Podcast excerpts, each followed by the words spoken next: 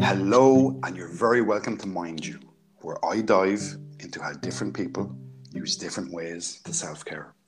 I'm Brian Barnes from Brian Barnes Wellbeing, where I partner with people to create unique well-being solutions. Today, I'm delighted to be talking to Rob Donnelly. Rob has a huge passion for serving and minding others through his work as a therapist, as a coach, and as a mental health trainer. So, Rob, thanks so much for talking with me today. No, nice, nice to, to be here. Thanks, thanks very much for asking me, Brian. Yeah, really, uh, um, it's great to be here. Thanks, Rob. And Rob, can you start off by telling me just a bit about yourself and how you got to here? Yeah, uh, yeah, that, that's a great question. Thanks for that. Um, I, I came uh, from very much a technical background, so yeah, I was born up in the northeast of England. Started life as an electrician. Then I spent some time in the RAF as an aircraft engineer. I spent about thirty-seven years working in in IT um, at various levels, right the way up to worldwide support. And I found that um, I had a very good technical brain for, for, for solving really, you know, lots of different technical problems. Um, and about 40, 40 years old, I had a bit of a midlife crisis and trained as a fitness instructor, um, which I really enjoyed and absolutely loved teaching fitness classes across Berkshire and lots of different um, fitness disciplines. You know, I used to bill myself as the worst Pilates teacher in Berkshire. Um, but but people came and, and we enjoyed it. Um, on the back of that, somebody mentioned NLP. Uh, so this is back in, and I'd never heard of NLP, and I certainly didn't didn't know anything about it. Um, and this fitness instructor introduced me to um, to the company I trained with, which is called the Quest Institute in London, run by Trevor Silvester. Um, I went along, didn't really intend to be a therapist, just went along for self development. Really, it was a year's course. Um, and at that time, you know, you could either they, they trained you to either become a therapist or it's just self help. When when the course finished, I thought, well, you know, shall, shall I really have a go becoming a therapist? Because the training is quite good. And I thought, well, I never really intended to be a fitness instructor. And look how much that changed my life, getting out and uh, helping people, you know, change the shape and improve their physical health. So I thought, well, let's let's see where it goes. So I set up part time. Uh, as a cognitive hypnotherapist and NLP practitioner. Um, and that's where I started really. And then about four or four or five years ago, I got the opportunity to uh, to take it up full time. So I work full time as a as a as a therapist, using lots of dis- different disciplines in in the Thatcherman area. Obviously, with the way the world is at the moment, right across the world, really, because I can work online as well. So so that's me then, Brian. Oh, that's fascinating, man! And what what an amazing toolkit Rob, that you've built up. Um, so thanks for sharing that with me. And let's say diving deeper into how you mind others, kind of, let's say day to day, you know, someone coming to you and you using that kind of, you know, amazing toolkit that you have. What does that look like? Yeah, I mean, I obviously, like a lot, a lot of therapists, after been doing it a while, I do tend to specialize, but I deal a lot with anxiety. And as you and I both know, anxiety can show itself in many different ways. Um, and I get lots of professionals who might come along with uh, you know anxiety towards the job. They might have an imposter syndrome, or um, and then lots of other uh, particular issues.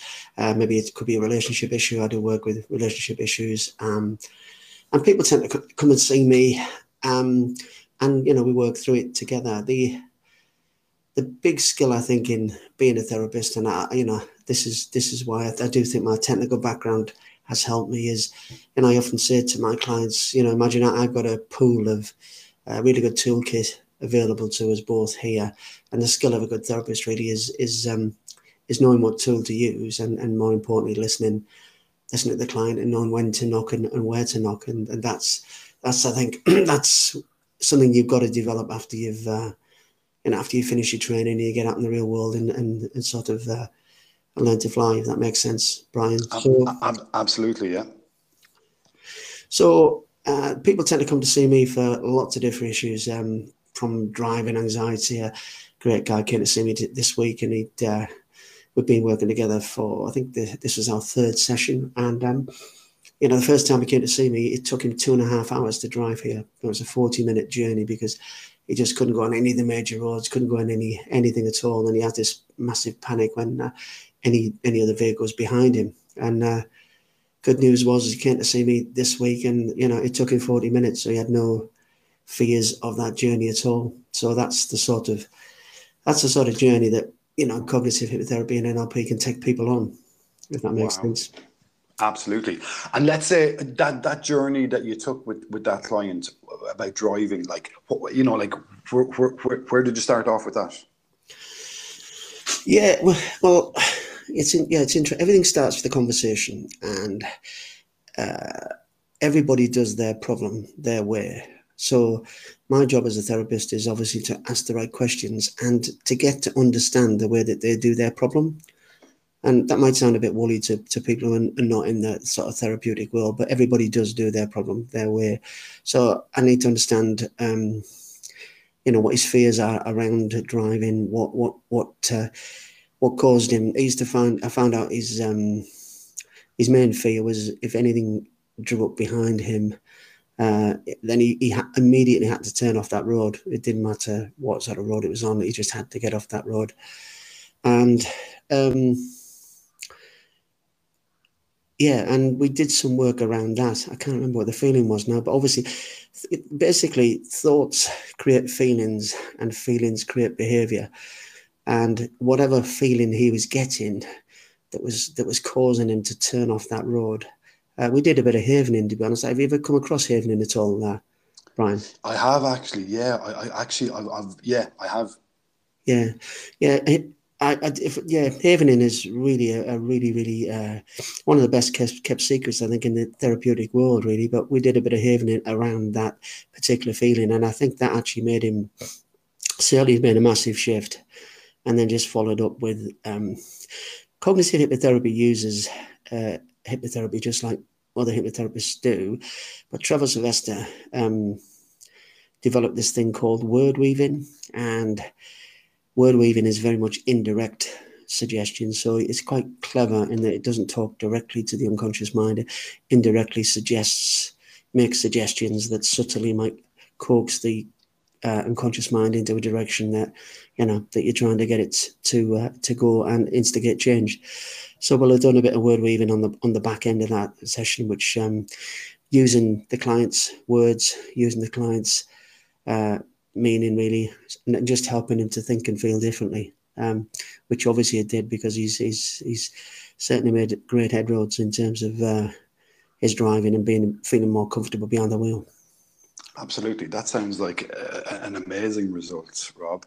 And let's say in relation to someone coming to you like like like with anxiety, um, you know, like in general anxiety, and with your background as a mental health trainer, what would your approach to that be?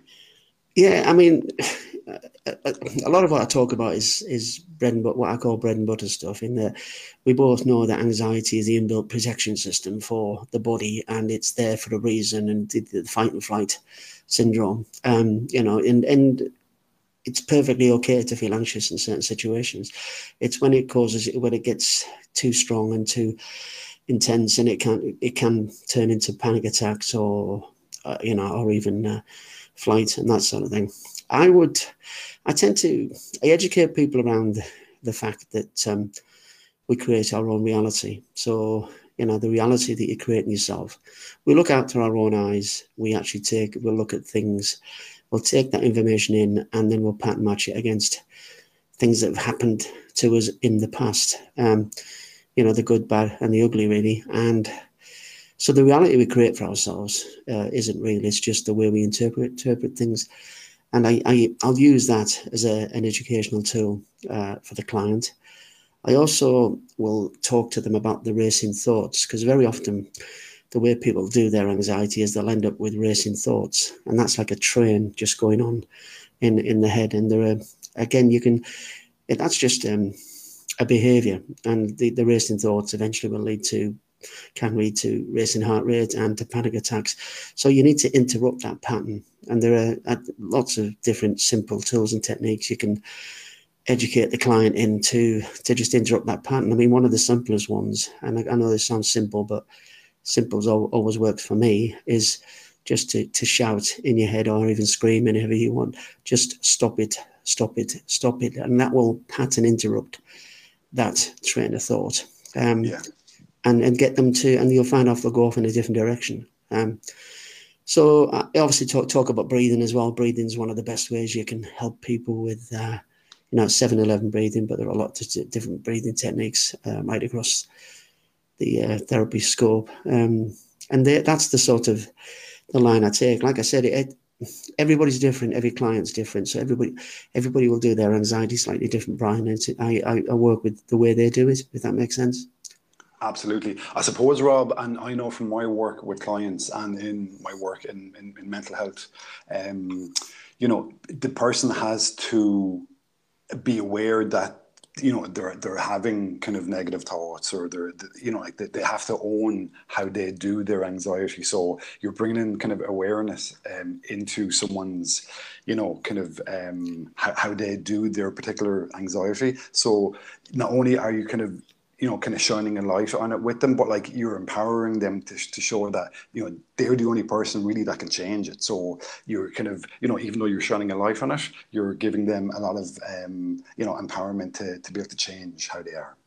Yeah, exactly. No, exactly. Yeah, that, that's 100% right. And yeah, the, the change comes from them. I may always say to my clients, you know, I'm, I my job is to really to bring out all the skills, the resources and capabilities in you that you you know I honestly believe you've got to help you to to make that change. And the the simple tools and techniques, they they will all help. But you you, you do need to own it. Um, I think one for certainly for me as as, a, as an individual, um, you know, awareness is key. When I used to work in corporate, and you find yourself getting wound up over events that might have happened, then you know I'd say to myself, who's creating this reality? And of course, it's yourself. And is it true? You know, is that reality true? And, and of course, it isn't. And as soon as you can get that acceptance, then you can go off down a, a more pleasant route and help help reduce that feeling, if that makes sense. Absolutely. I heard a great quote the other day, Rob. It said, happiness is, it can be difficult to find inside, but it's impossible to find outside. So it all comes from within. Like I work with clients on, you know, building resilience from within and well-being, and again that sense of control. But it it, it all comes from within, doesn't it? Exactly. Yeah. In, in cognitive hypnotherapy, yeah, it's exactly what you just said. We have a thing called uh, uh, external locus control and internal locus control, and um, and if you're looking externally, to try and control things. You know, I'll be happy when I've got I've got that car. I'll be happy when I've got that house. I'll be happy when I've got that uh, wonderful girlfriend that looks like a three model. Then, then basically, you know, you'll never be content inside. Internal locus of control is is all about being at peace and at one, just internally.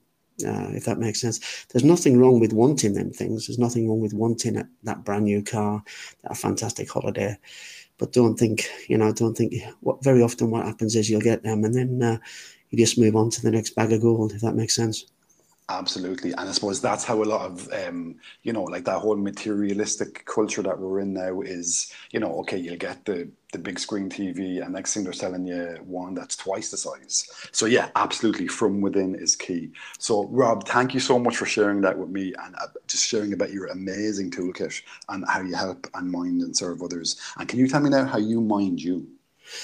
Yeah, I do, and it's, it's been interesting because I, I always used to find my um, my peace, my solace by teaching exercise and uh, and really just uh, you know lots of different exercise classes. Um, during the lockdown, I found that uh, I, I actually I've really connected with uh, with walking. So I actually walk every day. Um, it might only be for 20 minutes. It could be for half an hour. It could be at six o'clock in the morning. It could be at nine o'clock at night but without a doubt, I always get out every day and um, spend that time walking, and that just gives me time uh, on my own, just to be at one with yourself, uh, to be at, at, one with nature, and that really, really um, helps me and works with, works for me massively, Brian. Okay, so that's a big one for you. I saw some research recently, Rob. It said that a ten-minute walk it, boosts your mood for ninety minutes. Like that's a serious return, isn't it? Yeah, exactly. Yeah, exactly. And th- obviously, you know, we we we read about these things for, for years and years and years. But I mean, the potential of connecting with nature, I think since since lockdown has you know has been thrust upon us. Um, I think people are really seeing the benefits of that more than ever. Exactly. And again, you know, just keeping it simple, a walk and, you know, getting outside, you're getting your vitamin D from the sunshine, your fresh air, um, and your you know your your whole your serotonin is up. You're you're ticking every box, so that's brilliant. Well, Rob, thank you so much for sharing with me how you mind others and how you mind you, and where can people find you? Yeah, I mean, uh, obviously, I'm online. I've got a website, uh, www.robdonnellytherapy.com, or I'm on LinkedIn. Uh, you can connect with me on LinkedIn. Um, yeah, that's that's uh, that's how people connect, Brian. No problem. Thanks.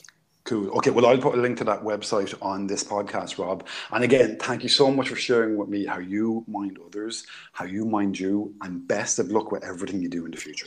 No, it's been a pleasure, Brian. Actually, and uh, yeah, thanks very much for allowing us to do that. And if it helps somebody in any small way, then uh, it's time well spent.